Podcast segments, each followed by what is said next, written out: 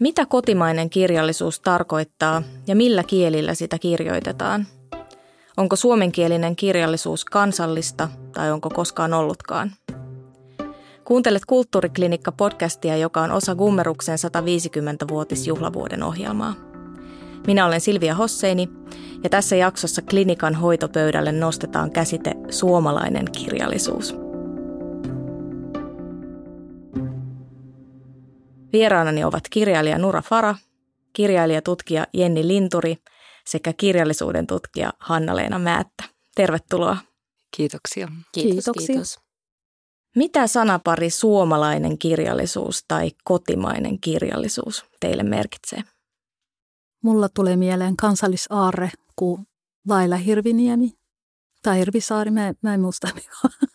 Hirvisaari. Hirvisaari, joo. Hän, hän, hän on vastakkain kuollut tässä vähän aikaa sitten ja se oli kova isku minulle, koska mä oon niin kaksikymppisenä tuota, tutustunut hänen suuren tuotantoon, minkä hän on jättänyt meille ja niissä on niin kuin, todella paljon niin kuin, pureudutaan siihen Suomen lähihistoriaan ja evakon kohtaloihin ja ja se on niin kuin se ikkuna, mistä minä katson, että millaista on niin kuin olla suomalainen.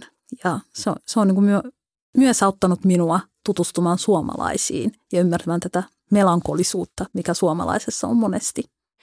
Mä mietin tuota, näitä kahta termiä ja jotenkin pohdin niin kuin itseni kautta, että mit, mitä ne tosiaan minulle merkitsee. Ja mä hoksasin, että mä en kyllä niin kuin enää pääse kiinni siihen, että mitä ne on mulle vaikka joskus merkinnyt yritin eläytyä itseäni vaikka kirjallisuuden opiskelijana ja, ja, ja opiskelijana, joka valitsee kotimaisen ja yleisen kirjallisuuden väliltä ja sitä, että mit, mitä, se, mit, mitä nämä niin kuin suomalainen kirjallisuus ja kotimainen kirjallisuus on mulle, mulle merkannut. Tänä päivänä mä huomaan, että mulla on niin jotenkin vähän semmoinen niin kuin, nämä on niin kuin hankalia käsitteitä itsellä. Tuntuu, että on vähän niin kuin semmoinen ristiriitainen suhde näihin, että, että ne niin vahvasti liittyy just siihen kysymykseen kansallisesta ja tuntuu, että ne kaikuu niin voimakkaasti itselle se, semmoisen niin kuin jotenkin sen kautta justiinsa, että mit, mitä, mitä se vähän niin kuin se tietyllä tavalla se kansallinen ja nationalistinen niin kuin joku semmoinen kehys on siellä taustalla vaikuttanut, jolloin mä en enää niin oikein osaa niihin suhtautua. Ja musta oli kauhean kiva kuulla tuo, mitä sä Nuura kuvasit, että, että tavallaan se, sitä voi, niin kuin, tai säkin lähestyt sitä sillä niin kuin, sen niin kuin ihan lukukokemuksen kautta ja sen kirjallisuuden kautta, että se ei ole enää, niin kuin, että mä, mä oon etääntynyt jotenkin sinne käsiteviidakkoon. Mun mielestä kun puhutaan kansallisesta kirjallisuudesta, niin ei ehkä niin kuin oikeampaa puhua niistä tulkintakehyksistä, millä me kirjallisuutta, joka ei millään tavalla niin kuin ole kansallista mun mielestä niin kuin lähtökohta ylipäätänsä niin kuin jotenkin proosalle tai kaunokirjallisuudelle niin kuin kirjoittajan näkökulmasta on hyvin niin kuin kummallinen ajatus, että mä rupeisin kirjoittamaan niin kuin jotenkin ajatuksena, että mä kirjoitan tässä niin kuin kansakuntaa, mutta sitten puhutaan niistä tulkintakehyksistä ja mun mielestä on niin kuin, että voi olla, että meillä on yksi tulkintakehys, joka on kansakuntaa rakentava – mutta sitten tota, niin pitää olla paljon jotakin muutakin ja sen pitää olla niin kuin hyvin joustava sen kansakunnan käsitteen myöskin niin kuin silloin, kun puhutaan semmoisista tulkintakehyksistä. Mm. No jos ajatellaan tuota sanaa kansalliskirjallisuus, niin se on 1700-1800-luvun taitteessa muodostunut käsite. Ja sillä tarkoitetaan tai on tarkoitettu kirjallisuutta, joka muun muassa kiinnittyy kansakunnan omaan kieleen, vaikuttaa esimerkillään kansakuntaan, edistää kansallista tietoisuutta ja ylläpitää kansallishenkeä. Ja varmaan aika harva enää niin kuin nykyään haikailee tämmöisen varsinaisen kansalliskirjallisuuden perään, mutta ehkä tämmöinen kansallinen ajattelumalli yhä vaikuttaa suomalaiseen kirjallisuuteen ja kirjallisuuselämään, vai mitä ajattelette tästä? Kyllähän se vaikuttaa. Se vaikuttaa edelleen monella tavalla. Aika niin kuin, mie- mielenkiintoisesti niin kuin, jotenkin piiloisesti, että, että se, niin kuin, monet tutkijat niin kuin, todenneet niin ja jotenkin siitä, siitä ollaan aika yksimielisiä, että, että tavallaan se kirjallisuuden ja kansan ja kansakunnan yhteiselämä on niin kauhean tiukkaan toisiinsa nivoutunutta historiallisesti ja se on jotenkin semmoista aika luonnollistunutta, että me ei edes niin kuin, tavallaan siinä meidän arkiajattelussakaan ihan niin kuin tavallisina ihmisinä niin välttämättä edes tiedosteta sitä, että kuinka voimakkaasti ne on nivoutuneet. Mutta sitten jos äm, käytännössä miettii, niin lähtien ihan niin kuin siitä kirjallisuuskäsityksestä, minkä, minkälainen niin kuin on. Mä niin kuin mielenkiinnolla tein semmoisia pikaisia Google-hakuja vaikkapa siitä, että miten niin kuin kirjallisuutta määritellään, miten suomalaista kirjallisuutta määritellään, niin se jotenkin näkyy siellä. Se on näkynyt vaikkapa mun väitöskirja-aineistossa, niin siinä, että millä tavalla äh, esimerkiksi äh, kirjailijoiden, se, semmoisen kirjailijoiden teoksia, joilla on vaikka kahden kulttuurin tausta, niin millä tavalla niitä kirjoja on otettu vastaan ja miten siellä, minkälainen käsitys suomalaisesta kirjallisuudesta on ollut vaikka näkin tiettynä aikana tai miten ymmärretään se kirjallisuuden ja kielen kytkös toisiinsa. Ja, ja jotenkin sitten puhumattakaan, jos mennään sinne kirjallisen kentän niin kuin eri niin kuin alueille, kun siellä on kirjallisuusinstituutioita erilaisia, on kirjallisuuspalkintoja ja, ja tuota, um, no monen, monenlaista kirjallisuuden markkinointia, millä tavalla sitä markkinoidaan ja niin edelleen. Että se itse asiassa aika voimakkaasti siellä niin kuin jotenkin näkyy ja on, on sinne nivoutuneena se jotenkin se luonnollistunut tapa liittää se ki, kirjallisuus, kieli ja kansakunta. Että kyllä, kyllä mä ajattelen, että sillä on vahva vaikutus edelleen tänä päivänä. No onko se ongelma? Ja jos mä mietin vaikka sitä, mitä Nura sanoi aikaisemmin, että se oli tavallaan aika niin kuin myönteinen ajatus siitä, että, että, että suomalainen tai kotimainen kirjallisuus on sellaista, joka kertoo suomalaisista ihmisistä, niin haittaako se, että meillä on sellainen kansallinen ajattelumalli? Mitä ongelmia siihen voi mahdollisesti liittyä? Voin vaikka tästä aloittaa. Mä siis, tota, niin, tutkin hyvin kapeaa tota, niin, segmenttiä suomalaista kirjallista historiallista, kirja, historiallista romaania, joka on nimenomaan syntynyt samaan aikaan kuin kansallinen kirjallisuus. Niin kuin Suomessa on hyvin vahva semmoinen Walter Scott, Scottin niin kuin, ja topenialaalinen perinne historiallisessa romaanissa. romaanissa ja se mun mielestä on niin kuin, koko historiallisen romaanin ajan ollut niin kuin, vallitseva, muutamia ihan niin kuin, pieniä poikkeuksia – poikkeuksia lukuun ottamatta ja se on tällä hetkellä tota, niin, niin hyvin vahva.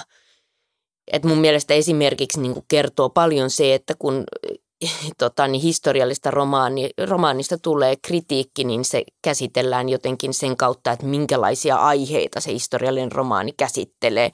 Tärkeää on niin jotenkin ajatus siitä, että se tuo jonkunlaisen uudenlaisen näkökulman tota, niin, niin, historiaan ja jo, jollakin tavalla kirjoittaa meidän niin kuin historiaa ja kansakuntaa uudestaan. Ja se on jotenkin tuntuu niin kuin pöyristyttävältä ajatukselta, että jollakin muulla tavalla voisi lukea historiallista romaania, että sillä voisi olla jonkunlainen, että että sillä voisi olla jotain muita tehtäviä tai olla olematta minkäänlaisia tehtäviä. Että sen historiallisen romaanin sillä pitää olla joku niin kuin syy tai tarkoitus olla, olla, että sen pitää oikeuttaa oma olemassaolonsa sillä, että se osallistuu siihen kansalliseen projektiin. Ja nehän on niin kuin, tavallaan hirmu hienoja asioita, että mitä vaikka halutaan, että on nyt on kirjoitettu paljon vaikka seksuaalisista vähemmistöistä tai sitten niin kuin, ää, tota, niin, niin, naisista ja lapsista historiassa ja tuotu niin kuin erilaisia näkökulmia siihen niin kuin kanonisoituun historiaan, joka on kaikki niin kuin tosi jees.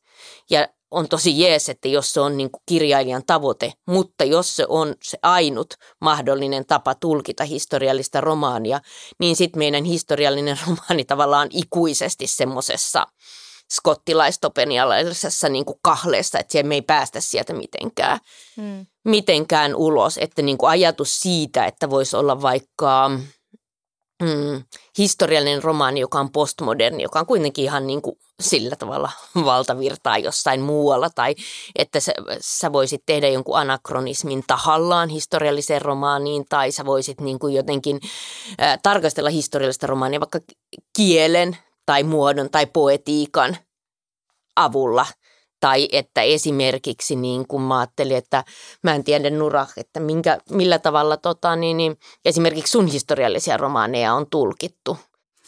Joo, niitä on tulkittu niin monelle eri tavalla, että sitä on niin kuin pidetty, mutta sitä myös mä luulen, että monet ihmiset, esimerkiksi niin kuin maahanmuuttajat, nuoret on pelännyt sitä, että se niin kuin leimaa heitä, että, että ikään kuin, niin kuin että, että me ollaan siellä Somaliassa niin, niin kuin alkeellisia. Ja se oli se, mikä minua eniten mm. pelotti. Mutta sellaista palautetta en ole saanut, mutta mä muistan se paine silloin, kun mä olin kirjoittamassa sitä, mutta mä niin ajattelin, että antaa se vaan mennä niin kuin. Silloin, kun mä kirjoitin se ensimmäinen Aavikon tyttäret, niin mä joudun kauheasti niin kuin lukemaan siitä Somalian lähihistoriasta ja siitä nimenomaan siitä itsenäisyyden ajalta. Ja mä halusin nimenomaan tuoda sitä niin kuin kauniilla tavalla just mm. niitä runojen kautta.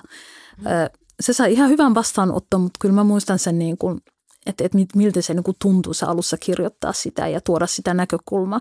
Ja mä luulen niin kuin vähemmistönäkin se joudut miettimään, että, että millä tavalla se, niin kuin, kun sä kirjoitat sen kirjan, niin kuin leimaako se sitä omaa yhteisöä. Ja se on sellaista niin kuin iso painolasti mun, mun tota, hartioiden päälle, koska munhän ei pitäisi tuommoisia asioita miettiä. Mm. Mutta toisaalta mä mietin tätä, niin kuin tätä meidän keskustelua, niin minua on auttanut myös lukemaan äh, esimerkiksi suomalaisten lähihistoriasta. Se on niin kuin, tavallaan vapauttanut mua siitä häpeästä ja osittainkin myös lohduttanut. Ja mä uskon, niin nämä historialliset romaanit voi myös niin kuin, vapauttaa sitä häpeästä, koska me tajutaan sitä, että mistä me ollaan tultu. Että niin kaukaa ollaan tultu, tästä on ehkä 50 vuotta, mutta yhteiskunta on parantunut. Suvaitsevaisuus on lisääntynyt, demokratia, tasa-arvo. Hmm. Että myös kirjatkin voivat myös lohduttaa. Ainakin minua on monet kirjat lohduttaneet, että et, et, et, et, ei, ei Somalia ole ainut valtio, joka on näin paljon epäonnistunut. Niin mä ajattelen, että mun mielestä se kuulostaa jotenkin ikävältä lähtökohdalta kirjailijalle, että kirjailijan pitää miettiä niin kuin sitä kirjaa representaation tasolla, että musta tuntuu, että hi, niin kuin, nyt mä oon vienyt tänne ehkä liikaa historialliseen romaaniin, mutta mutta tota, niin korostuu nimenomaan historia sen sijaan, että korostuisi esimerkiksi muisti tai muistamisen teemat. Historiallisen romaanin kohdalla niin kuin itsellä tulee mieleen, että, että sillähän on myös hirveän hieno tavallaan voima tavallaan purkaa sitä kansallista kehystä ja niitä, niitä semmoisia kansallisia narratiiveja, jos tuomalla esiin vaikka, vaikkapa sitä vähemmistöhistoriaa tai, tai sitä historiaa, joka jää helposti sen kansallisen – katseen tai kansallisen kehyksen ulkopuolelle. Että jos ajattelee vaikka näitä viime, viime vuosi, vuosina tai jos voisi viime aikoina ilmestyneitä teoksia vaikkapa niin kuin Lapin sodasta ja, ja evakkojen niin kuin, e, evakoista tavallaan osana tämmöistä niin kuin toisen maailmansodan ää, aikasta ja jälkeistä niin kuin pakolaisuutta, niin nehän tarjoaa ihan toisenlaisia perspektiivejä Mm, mä luulen, että mä ymmärrän kansallisen tässä eri tavalla kuin sä siinä mielessä, että mä ajattelen, että nimenomaan esimerkiksi marginaalista marginaaleista kirjoittaminen tällä hetkellä on niin kuin sen kansallisen rakentamista uudelleen. Ja se, mitä mä toivoisin, niin olisi niin kuin ehkä siihen niin kuin tulkintakehykseen semmoinen, että jossa historiallisen romaanin ei tarvitse olla mieletön voima, sen ei tarvitse olla yhtään mitään. Sen ainut niin kuin ehkä niin kuin jotenkin oikeutus olla olemassa on sen täydellinen hyödyttömyys, niin kuin kaiken muunkin niin kuin proosan tai taiteen. Että sen ei tarvitse millään tavalla, sillä ei tarvitsisi olla niin kuin minkäänlaista tehtävää. Että oikeutakseen on niin kuin olemassaolonsa, sen ei tarvitsisi jollakin tavalla niin kuin huutaa jotakin. Ja joka kerta, kun sä esimerkiksi, niin kuin sä puhuit, että hienosti on Lapin historiaa tuotu tai niin kuin saamelaisten historiaa tai muuta, niin joka kerta se on niin kuin huuto. Ja mä, se, mitä mä haluaisin, mä haluaisin niin kuin lisää tulkintakehuksia semmoisille kuiskaaville äänille. Että jossa sun ei tarvitse niin kuin sillä tavalla journalistina olla tuomassa jotain uutta näkökulmaa johonkin uuteen aiheeseen. Musta tuntuu, että nyt Hanna-Leena ja Jenni te puhutte vähän eri asiasta siinä mielessä, että, että mä ajattelen, että on ihan selvää, että kirjailijat voi tehdä erilaisia kirjoja, mutta se, mistä Jenni puhuu, on ehkä se, että millä tavalla historiallinen romaani ymmärretään ja otetaan vastaan siinä kirjallisessa keskustelussa. Ja siihen liittyy aika paljon tota, niin kuin kansallislaahusta tai tuollaista ajatusta just, että tässä rakennetaan kansakuntaa. Jos ajatellaan vaikka, että, että varmaan kukaan ei ajattele, että puhutaan historiallisesta romaanista, että se voisi olla vaikka hauska tai humoristinen kirja, koska se ei kuulu sellaiseen niin kuin kansalliseen projektiin, että kirjoitetaan jotain hauskaa tai humoristista menneisyydestä, vaikka ilman muuta historiallinen romaanihan voi olla komediallinen. Joo, mun mielestä tämä on niin kuin hirveän mielenkiintoinen tämä teidän keskustelu, mutta mä kyllä näen sitä, että historialliset romaneilla ja kaunokirjallisuudella on tässä niin kuin, niin kuin tehtävä koota ja eheyttää sitä kansakuntaa. Mä edelleenkin näin ajattelen, koska nämä tarinat myös kertovat meille, että millaista on niin kuin elää siinä, niin kuin vaikka siinä toisen maailmansodassa ja mitä asioita on tapahtunut. Ja sitten siinä käsitellään myös nämä traumat Ja sitten kun käsitellään sitä traumaa, niin tapahtuu sille, että me vapaudutaan ikään kuin niistä kahleista ja siitä, siitä pahasta mielestä ja, ja siitä, tota, mitä meidän niin kuin edellinen sukupolvi on niin kuin kokenut. Myös, silloin myös toinenkin tehtävä se on se, että se kertoo meille ää, esimerkiksi niin vaikka, vaikkapa mulle, että millaista on, niin kuin on ollut suomalaisten historia, että se tuo sen mulle niin kuin vähän niin kuin hiukan lähemmäksi, niin mä pääsen sitten siihen sisälle. Ja sitä kautta mä voin myös ymmärtää esimerkiksi ennakkoluuloja. Ja musta historiallinen romaanin niin kuin pää, päätehtävä on nimenomaan eheyttää sitä kansaa. Mä en tiedä, oletteko te mun kanssa samaa mieltä tästä? Mä oon sitä mieltä, että se on erittäin jees lähtökohta, jos se on niin kirjailijan lähtökohta. Ja sitten kun on tehty semmoinen teos, jossa niin kirjailijan lähtökohta on ollut eheyttää kansakuntaa, niin on todella jees lukea sitä siitä kehyksestä. Mutta ongelma on se, että jos se on ainut kehys. Koska niin kuin mun mielestä siinä vaiheessa, kun puhutaan niin kuin kirjoista tai kirjallisuudesta, niin silloin ei pitäisi asettaa. Et silloin niin me ollaan vaarallisessa paikassa, jos me ruvetaan asettamaan ikään kuin taiteelle tehtäviä. Puhutaan vähän tästä, että millä tavalla me ymmärretään se, että mitä suomalaisuudella ylipäänsä tarkoitetaan. musiikkitieteilijä Mikko Heiniö kirjoittaa mukaillen Stuart Hallia, että Tiedämme, mitä on olla suomalainen sen perusteella, miten kansallinen kulttuurimme on representoinut suomalaisuuden valikoimana erilaisia merkityksiä. Ja historiasta tiedämme esimerkiksi sen, että kansakoulujärjestelmä on opettanut suomalaisille, mitä on suomalaisuus. Ja tästä mun mielestä hyvä esimerkki on, on Kalevala, joka on ollut siis aika tällaisen niin kuin pienen porukan marginaalista folklorea, eli tämmöistä karjalaista kansanperinnettä, josta ei olisi siis koskaan tullut mitenkään yleiskansallista perintöä, jos sitä teosta Kalevala ei olisi julkaistu ja tietoisesti opetettu suomalaisuutena. Ja musta on vähän verrattavissa siihen, kun joku menisi nyt johonkin Mellunmäkeen esimerkiksi ja löytäisi sieltä jonkun rap ja äänittäisi sen rap musiikkia ja ja, ja tota, tekisi siitä levyn ja sitten se levy vietäisi kaikkiin suomalaisiin peruskouluihin ja sitten sitä kuunneltaisiin, että tämä on nyt suomalaisuutta ja nyt me opitaan kaikki, mitä tämä suomalaisuus on. Mutta ollaanko Suomessa mielestäni tietoisia siitä, että, että tämmöinen kansallisuus tai suomalaisuus on ainakin jossain määrin keinotekoisesti tai ainakin tietoisesti luotua ja konstruoitua? Mua on itse kyllä niin kuin yllättänyt se, että – ylipäätään niin semmoinen niin konstruktiivisuuden ymmärtäminen on mun mielestä niin monesti ihmisillä semmoinen, että, että aika paljon otetaan niin asioita jotenkin semmoisena itsestäänselvyytenä tai luonnollistuneena, eikä tavallaan tunneta sitä, että minkälaisia tavallaan rakennelmia just vaikka käsitys suomalaisuudesta on tai, tai tuota, just vaikka suomalaisen kirjallisuuden historiakin tai sen kaanon vaikka, että miten me ollaan totuttu lukemaan tai ymmärtämään vaikka jotakin, esimerkiksi vaikka Aleksis Kiveä suomenkielisenä kirjailijana, jota hän tietenkin myös on, mutta hän on julkaissut tekstejä myös um, ruotsiksi.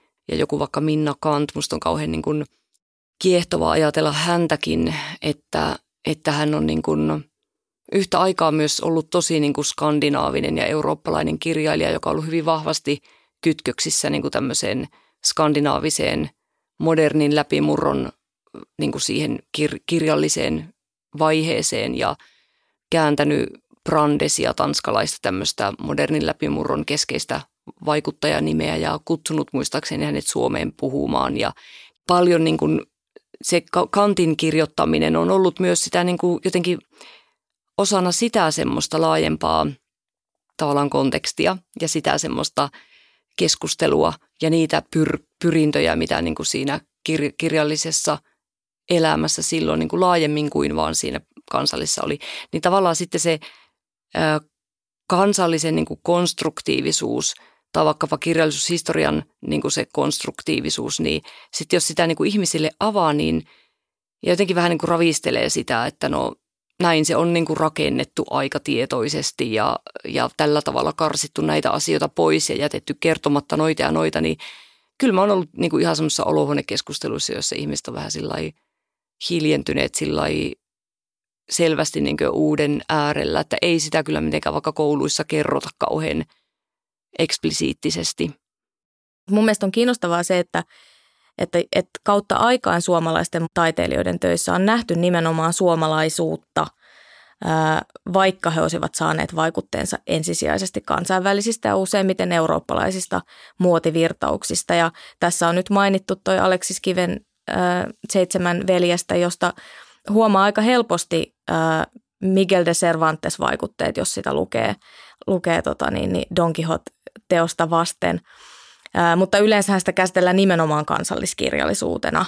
Ja toinen esimerkki voisi olla tuntematon sotilas, ää, jota, josta taas aika usein jää käsittelemättä se, että mitkä on tai millä tavalla se on saanut vaikutteita vaikka Norman Mailerin alastomat ja kuolleet teoksesta. Et sen sijaan, että sitä käsitellään nimenomaan, että miten se on tuottanut suomalaisuutta tai miten se on vaikuttanut suomalaiseen kulttuuriin.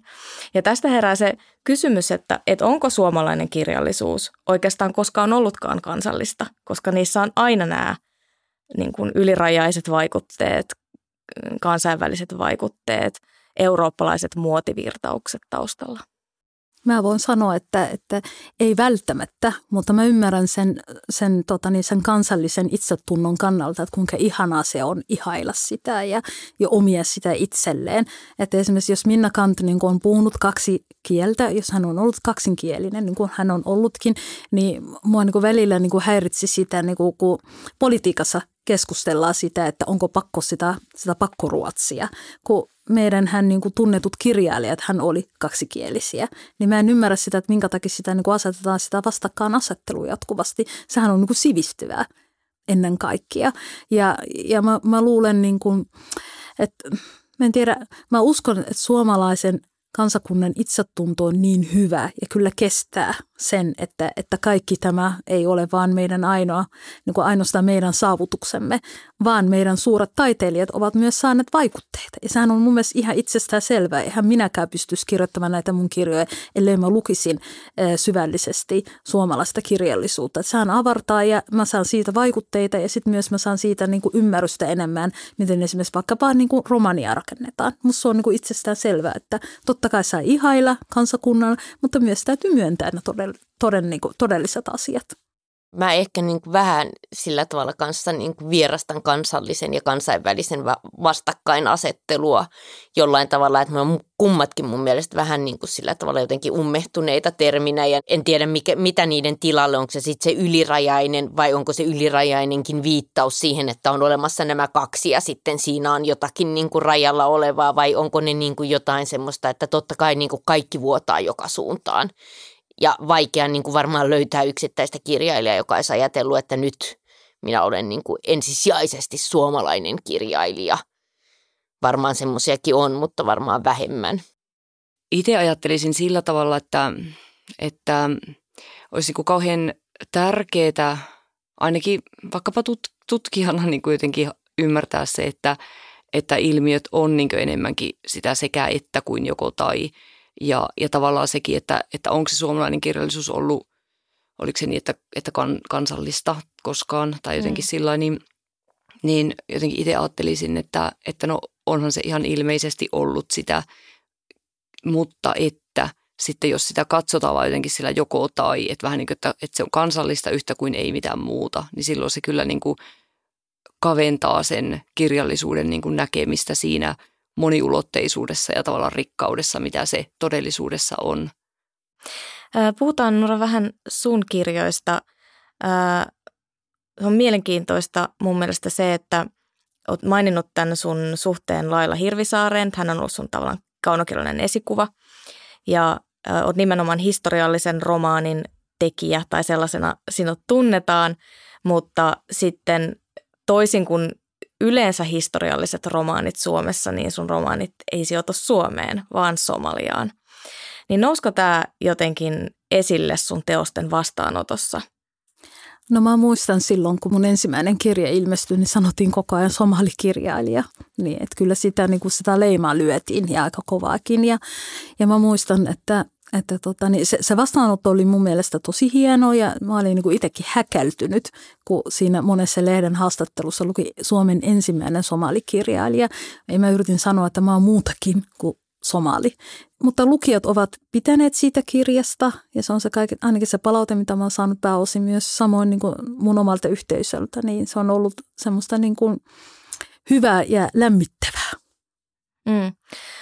Mä luin joitain arvioita sun kirjoista ja niissä tota, aika monissa mainittiin se, että, että jotenkin toivottiin, että, että saisit kirjoittanut jotain sellaista, joka jollain tavalla linkittyisi suomalaiseen kulttuuriin tai jotenkin, että haluttiin tämmöinen, että, että kerro miltä maahanmuuttajasta vaikka tuntuu elää Suomessa tai joku tämän tyyppinen näkökulma, mikä mun mielestä oli erikoista sen takia, koska ne kirjat sijoittuvat Somaliaan. Eli tavallaan se ei ole, niin kuin, se ei ole olennainen kysymys juuri niin kuin niiden kirjojen kohdalla. Ja toisaalta mä ajattelen, että tässä myös tulee se sellainen, ehkä just toi Jennin mainitsema, että ärsyttää tämä kansallinen kansainvälinen vastakkainasettelu. Jos me ajatellaan tätä globaalia maailmaa, missä me eletään, niin musta on ihan selvää, että Somalian historia on myös Suomen historiaa, koska ne vaikuttavat toisiinsa. Eli ei voi tavallaan irrottaa niin, että meillä on erikseen toisen maan historia, joka ei mitenkään vaikuta meihin. Joo, mä muistan totakin näkökulmaa, että kausti painotettiin, että koska ruvet kirjoittamaan nuoresta naisesta, jotka täällä asuvat, ikään kuin, niin kuin odotettiin taas, että mä ikään kuin leimaisin taas mun yhteisöä. Että mä muistan sen, niin kuin sen, sen tunne, miltä se tuntuu niin painostavalta ja semmoiselta, että ihmiset, lukijat ovat pettyneet, että kun tämä onkin niin kuin mun seuraava kirja taas niin kuin ollaan Somaliassa, että koska tulee, nyt tuli tämä lumimaa, niin tämäkin myös herätti eräänlaista niin kuin närästy, närkästymistä monessa ihmisissä, että ollaanko me suomalaiset niin hirveä hirveitä. Mä saan semmoisen postinkin. Mutta mä, mä ymmärrän niin kuin, en mä ymmärrän ihmisten niin kuin närkästymistä, mutta ei minun tarvitse. Et mä kirjoitan kirjaa ja, ja, ja toivon, että sitä hyvin vastaanotetaan ja, ja ei, sen, ei sen enempää. Minä haluan kirjoittaa niin kuin miltä musta tuntuu ja synnyttää ja kirjoittaa ja tehdä sellaista taidetta, joka tuntuu minusta hyvältä. Se on se. Minulle ei ole välttämättä mitään tehtäviä tässä näin. Tämä on mun mielestä se ongelma, kun meillä on se niin kuin, kansakuntaa rakentava tulkintakehys on se, että sitten me niin kuin, meille tulee tarve, että me halutaan saada niin kuin vaikka maahanmuuttajataustaisten naisten ääni ja sitten sen jälkeen me niin kuin pakotetaan, me etsitään, niin kuin, että, että on totta kai hyvä, että meillä on niin kuin edustusta kirjallisuudessa ja sitten me etsitään ja sitten niin kuin kirjailijoita erilaisilla kirjoituskilpailuilla vaikka ja sitten me ollaan täysin pöyristyneitä ja närkestyneitä, kun ne kirjoittaa vääränlaisia kirjoja. Hmm. Ja tämä on niin kuin jatkuva ongelma. Mä siis tutkin historiallisen romaanin tulevaisuutta semmoisella Delfoi-menetelmällä, joka on tämmöinen anonyymi asiantuntijamenetelmä, jossa, jossa tota, niin, paneeli, joka koostuu historiallisen romaanin kirjailijoista ja sit kriitikoista ja tutkijoista, niin on saanut pohtia, että minkälainen on historiallinen romaani vuonna 2042. Ja se on ollut mielenkiintoista, että heistä kaikkien mielestä niin tämä ongelma on jo pois pyyhitty, tai suurimman osan mielestä oli toivottavaa ja todennäköistä, että näin on käynyt tulevaisuudessa, joka vaikuttaa niin kuin sillä tavalla todella utopisesta minusta, kun ajatellaan vaikka, että miten paljon on vielä niin kuin äh, vähän aikaa sitten puhuttu naiskirjailijoista, että miten iso taistelu se on. Että musta tuntuu, että tässä on myöskin semmoista, että se on niin viheliäinen jotenkin semmoinen, että ei siitä on vaikea saada otetta, joten sitten ajatellaan, että siellä on se tulevaisuus, joka on niin kuin itse asiassa 20 vuoden päästä ja sitten kaikki on ratkaistu ja sitten niin kuin siellä taisi olla tulevaisuusteemissä, jossa kysyttiin, että voiko niin kuin ruskea kirjailija kirjoittaa valkoista historiaa ilman ilman, että se on niin kuin juttu, joka nousee esille, niin ihmiset oli sitä mieltä, että kyllä voi. Tavallaan tuo on kauhean ihana, jos se ajatus on noin optimistinen, mm. että, että näin on, mutta tuntuu, että ei se kyllä nyt ihan, ihan mm. tai ainakin, että jos niin, niin olisi, että, että jos esimerkiksi nyt Nura kirjoittaisi vaikka rovaniemeläisen valkoisen naisen tarinan, niin se olisi varmaan ainakin jonkinlainen sellainen että se herättäisi huomiota, että oho, että hän onkin valinnut tällaisen näkökulman. Joo, kyllä lehdet varmaan kyselisivät, että miksi just näin ja miksi et ole kirjoittanut itsessä. Onhan sinullakin paljon kerrottavaa. Mutta tota niin, kaikista vaikein minulle, kun mä kirjoitan niitä kirjoja, niin mä joudun, mä en ole enää tässä niin kuin lumimaan kohdalla miettinyt, mutta mä muistan Aavikon tyttäret ja aurinkotytön kohdalla, niin mä mietin aika paljon, että, että lukeeko lukijat tätä kirjaa niin kuin just niiden ennakkoluulojen läpi – kun meillähän on niin paljon traumoja, niin kuin vaikka mm, tota niin, silpomiset ja sisällissoda, että sehän on hirveän ruma, mutta mä huomaan sitä, että, että minulla ei ole niin sitä, sitä vapauttava tunnetta, että mä voin tässä ilmasta tehdä tätä taidetta ja sitten lähettää sen tuonne maailmalle. Niin kuin, että mulla on aina semmoinen olo, että, että jotenkin tämä voidaan käyttää minun yhteisöä vastaan. Niin se on äärimmäisen surullista, koska mm. se rajaa, se ra- rajoittaa minua suuresti. Mm, Hanna-Leena, olet kirjoittanut, että käsitys kansallisuuteen ja kieleen kytkeytyneestä suomalaisesta kirjallisuudesta on ollut ja on muutoksessa.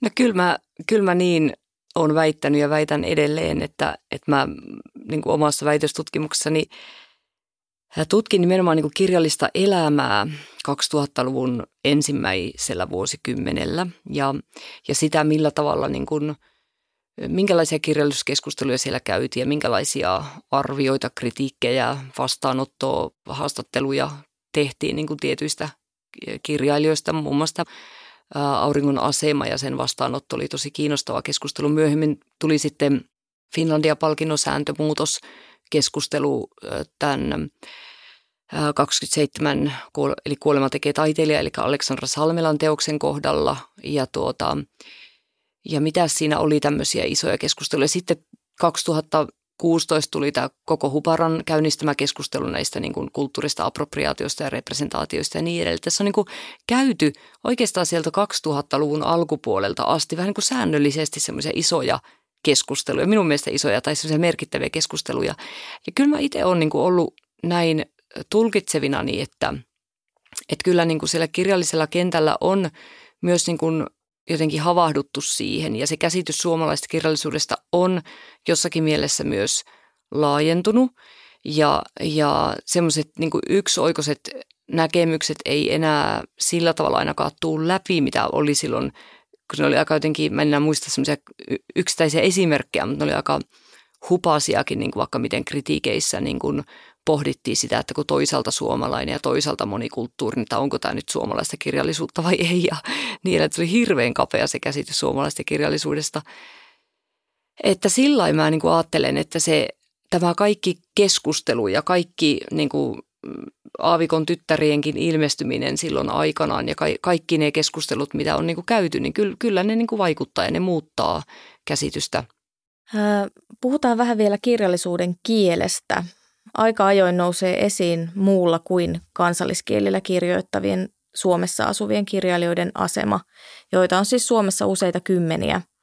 Niin meillä on esimerkiksi tässä kulttuuriklinikassakin aiemmin mainittu Hassan Blasim, joka on arabiaksi kirjoittava kirjailija, jonka teokset kuitenkin kytkeytyy monin tavoin suomalaiseen kulttuuriin ja yhteiskuntaan. Ja sitten Suomessa toimii monia mm, melko tuntemattomia kirjailijoita, kuten esimerkiksi Dorothea Grünzweig, joka on useilla saksalaisilla runouspalkinnoilla palkittu tekijä. Ja niin ikään Suomessa työskentelevä runoilija Roksana Krisologo on kritisoinut Suomen kirjallista elämää ulossulkevuudesta. Ja tämä tarkoittaa esimerkiksi sitä, että muulla kuin suomen tai ruotsin kielellä kirjoittavien on vaikea saada apurahoja, eikä heitä hyväksytä Suomen kirjailijaliiton jäseniksi – ja tosiaan missään muussa Pohjoismaassa kirjailijaliittojen jäsenyys ei ole työskentelykielestä kiinni, eli tämä on tämmöinen Suomen erikoispiirre. Niin pitäisikö teidän mielestä kirjallisessa elämässä erottaa toisistaan käsitteet suomalainen ja suomen kielinen? Eli voisiko sanat kotimainen ja suomalainen kirjallisuus tarkoittaa myös muun kielistä kirjallisuutta, jos se on kirjoitettu tai julkaistu Suomessa? Ehdottomasti mun mielestä. Niin, se on äärimmäisen surullista, jos Suomen kirjailijaliitto on sitä mieltä, että ei voi niin kuin muulla kielellä julkaiseva tai niin kuin eivät ole niin kuin ikään kuin tervetulleita siihen. No, tätä kirjailijaliiton linjausta on perusteltu huolella suomen kielen asemasta. Ja mä ajattelen, että suomen kielen käyttöalan kaventumisesta on niin kuin syytäkin olla huolissaan esimerkiksi vaikka akateemisessa maailmassa ja liike-elämässä, että se, että suomea voidaan käyttää joissain viitekehyksissä yhä vähemmän – niin se on tietenkin uhkaa, jos ajatellaan, että, että tota, suomea puhutaan pääasiassa vain Suomessa. Eli jos täällä ei siitä kielestä huolehdita, niin ei sitten missään muuallakaan. Ja mun identifioituminen suomalaisuuteen tapahtuu nimenomaan kielen kautta, ei kansallisten symbolien, vaan siis mä rakastan suomen kieltä. Se on mun, niin kuin, se on mun tärkein työkalu ja se on se kieli, jolla ajattelee ja, ja, tota, ja niin kuin, musta on ihana työskennellä sen kanssa. Mutta sitten mä ajattelen, että kirjallisen elämän monikielisyys nyt tuskin on uhka suomen kielelle. Mitä mieltä te olette? No ei missään nimessä uhka mun mielestä, että, että se on, niin kuin, se on niin kuin hienoa, jos ihminen pystyy ilmaisemaan omalle äidinkielellä, niin sehän on hänen työkalunsa samalla tavalla kuin suomen kieli on sun työkalu, mm. niin se on hänen työ, työpakkinsa siinä ja hän ilmaisee itsensä. Niitä pitää vaan niin kuin toivottavasti käännetään niin, että, että se tulisi meille ymmärretyksi. No tämähän on just olennaista, että, että näiden marginaalissa olevien kirjailijoiden, jotka ei kirjoita suomeksi tai ruotsiksi, niin hmm. heidän asemaan, asemaansa par, parantaisi paljon se, jos heillä olisi tämmöiset hmm. kääntäjätyöparit, jos meillä olisi vahvempi kääntämisen kulttuuri hmm. Suomessa niin kuin tässä hmm. mielessä. Ja niin mäkin ajattelen, niin kuin, että mun koti on suomen kieli, mutta mä ajattelen, että tulevissa sukupolvissa on yhä vähemmän semmoisia niin kuin ihmisiä, joiden koti olisi vaan suomen mm. kieli, vaan se voi olla, että sun todellisuus on hyvinkin monikielinen.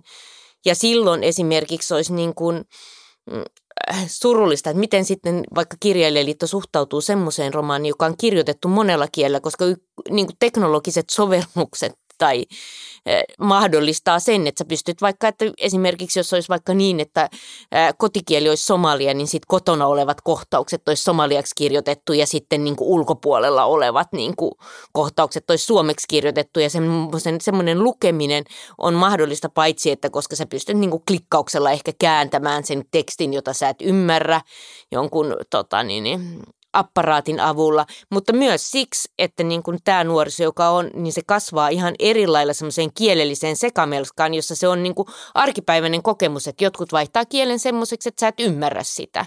Ja, ja sitten se on myös niin kuin ihan todellisuutta, jos ajatellaan niin kuin vaikka alueita täällä Suomessakin, jossa on eri puolilta eri kieliä puhuvia, vaikka nuoria yläasteita, mm. niin siellä niin kuin kielen, kieli on jo hyvinkin sekoittunutta, että tavallaan mitä se on se suomen kieli ajatellen, että, että ne, on, ne kiel, kielen rajat ja murteiden rajat ja kaikki muutkin on aina niin kuin vaan jotenkin tämmöisiä mm. määrittelykysymyksiä tietyssä mielessä.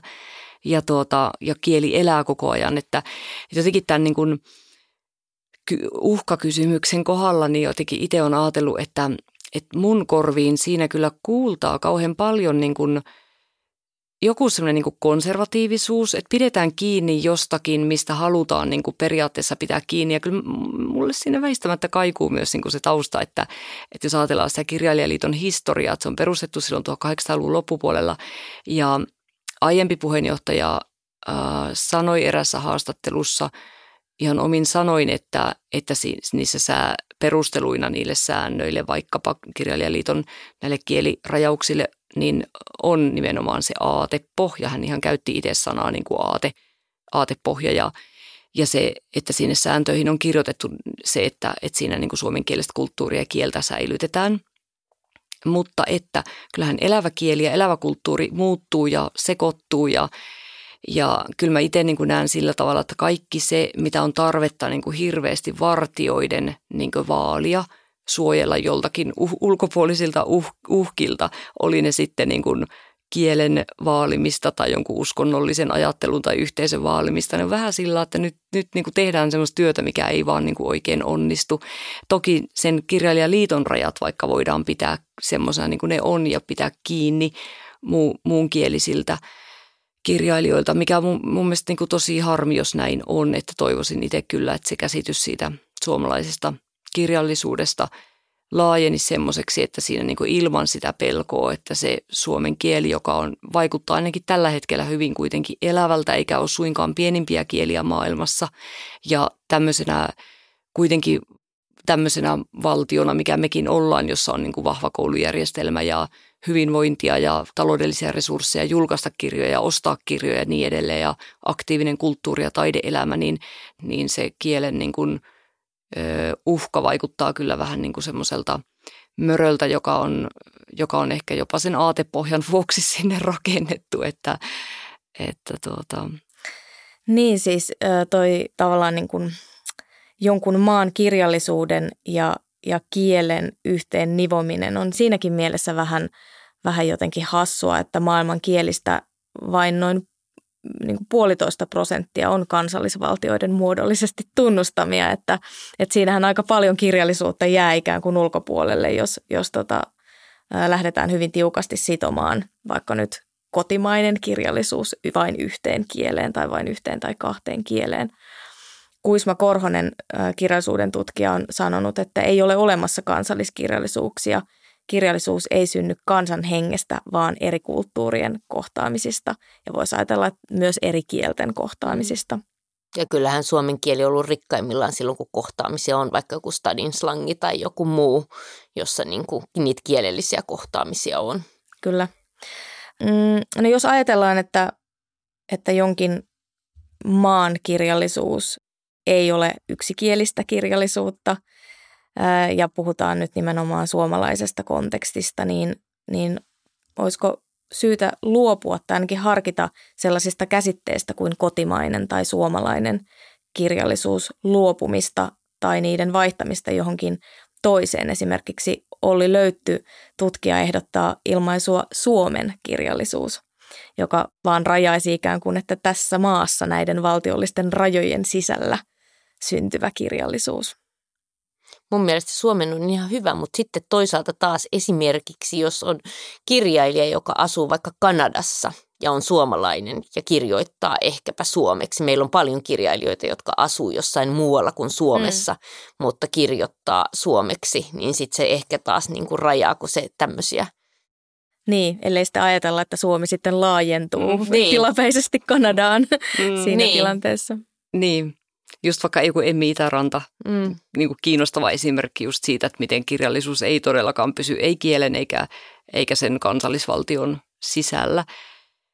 Niin, tuo Su- Suomen, siihen mäkin olen niin kuin vähän niin kuin usein päätynyt, jos jossakin pitää kuvata kirjallisuutta ja silloin, jos sitä haluaa kuvata tavallaan liittyen nyt näin tämän kansallisvaltion rajojen sisällä jollakin tavalla vaikuttavaan – kirjallisuuteen, mutta törmään juuri noihin samoihin kysymyksiin. Tuntuu, että mikään ei oikein ole niin täydellisen hyvää. Sitten sit mä oon niin haastanut omaa ajattelua, esimerkiksi vaikka opiskelijoita haastanut sillä, että mitä erilaisia konteksteja me voitaisiin niin löytää kirjallisuudelle ja miten eri, millä eri tavoin me voitaisiin katsoa sitä kirjallisuutta. Että me voitaisiin katsoa vaikka – jotenkin vaikka pohjoisen kirjallisuus, niin kuin kun sä oot, että Skandinavian alue, alueena sellainen, johon Suomi ei mahdu, mutta tavallaan, tai joku, niitä erilaisia tämmöisiä niin kuin alueellisia lähestymistapoja tai temaattisia tai sisällöllisiä, että, että olisiko meillä syytä enemmänkin harjoittaa sitä mieltä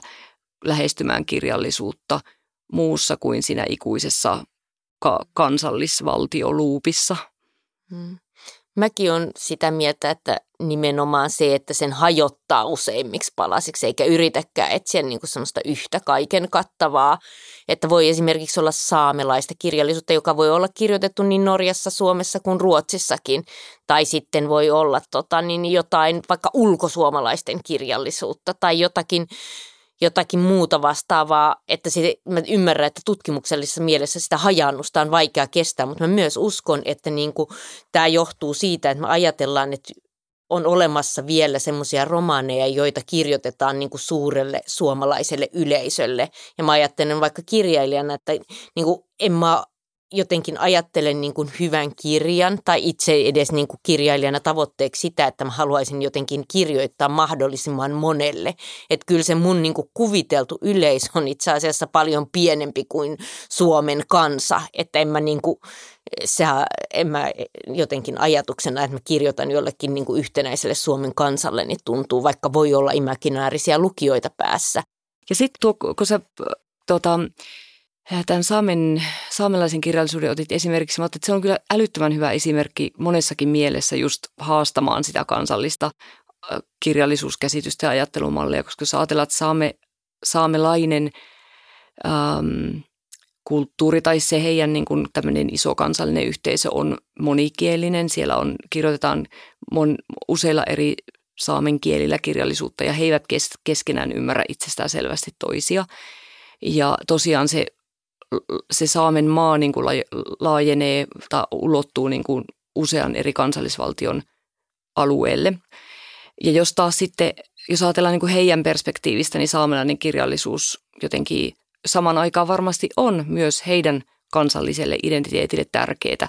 Ja siinä mun mielestä niin kuin hyvin, hyvänä muistutuksena toimii myös se, että miten se palvelee myös oikeastikin tärkeällä tavalla niin kuin vaikkapa just tämmöisen niin kuin, kolonialismin alta niin kuin irrottautuneet yhteiskunnat tai kansat tai kulttuurit, niin, niin he, he on julkaisseet omaa kirjallisuutta. Se on ollut tärkeä niin kuin väline sen ää, tavallaan sille emansipoituvalle kansalliselle identiteetille tai vaikkapa saame, saamelaisen tapauksessa. Mutta tarvitaanko me sitä enää ja, ja mi, missä roolissa se nationalismi tai kansallinen aate meillä niin kuin tänä päivänä palvelee, niin kyllä mä niin kuin paljon sitä jotenkin haluaisin, että ihmiset enemmän pysähtyisi miettimään, eikä niin itsestään selvänä ottaisi sitä, että, että me tarvitaan sitä edelleen jotenkin siinä mielessä. Ja sitten just vaikka taas, jos palaan tähän käsitykseen suomalaisesta kirjallisuudesta, niin onko tavallaan sitten saamelainen kirjallisuus osa suomalaista kirjallisuutta, miltä osin se on, ja mitä saamelaiset itse ajattelee, kokeeko he, että he ovat he, saamelaiset kirjailijat, että he ovat suomalaisia, suomalaista, osa suomalaista kirjallisuutta. Että kauhean mielenkiintoinen tämä vaikka saamelaisen kirjallisuuden kautta ajatella tätä ja haastaa sitä kansallisen toimivuutta. Mä itse näkisin näin, niin kuin, tietenkin minä en ole saamalainen, mä kokisin, että se on niin kuin osa sitä suomalaista kirjallisuutta, koska se kertoo Suomesta todennäköisesti ja heidän niin kuin kokemuksesta. Mutta tota, niin, se käsite itse suomalainen kirjallisuus on vähän semmoinen niin kuin rajoittava, että se niin kuin ulos sulkee niitä ihmisiä, jotka haluavat olla kipeästi osa suomalaisuutta ja olla täällä. Että eihän niin kuin, mä voisin kuvitella, että monet vähemmistöt ei ole palaamassa takaisin siihen, mistä on niin, kuin niin sanotusti tullut, vaikka minä, että mä en ole palaamassa Somaliaan, niin kyllä musta on niin kuin, musta olisi ihana, jos munkin kirjat nähdään niin kuin osa sitä suomalaista kirjallisuutta, että ne on osa sitä ja kertoo siitä lähihistoriasta ja kaikista ja niistä meidän, meidän, niin kuin minun omasta kokemuksesta ja oma yhteisön kokemuksesta. Että sitä ulos sulkevaa ja semmoista rajoittavaa, siitä pitää vaan niin kuin jotenkin päästä yli.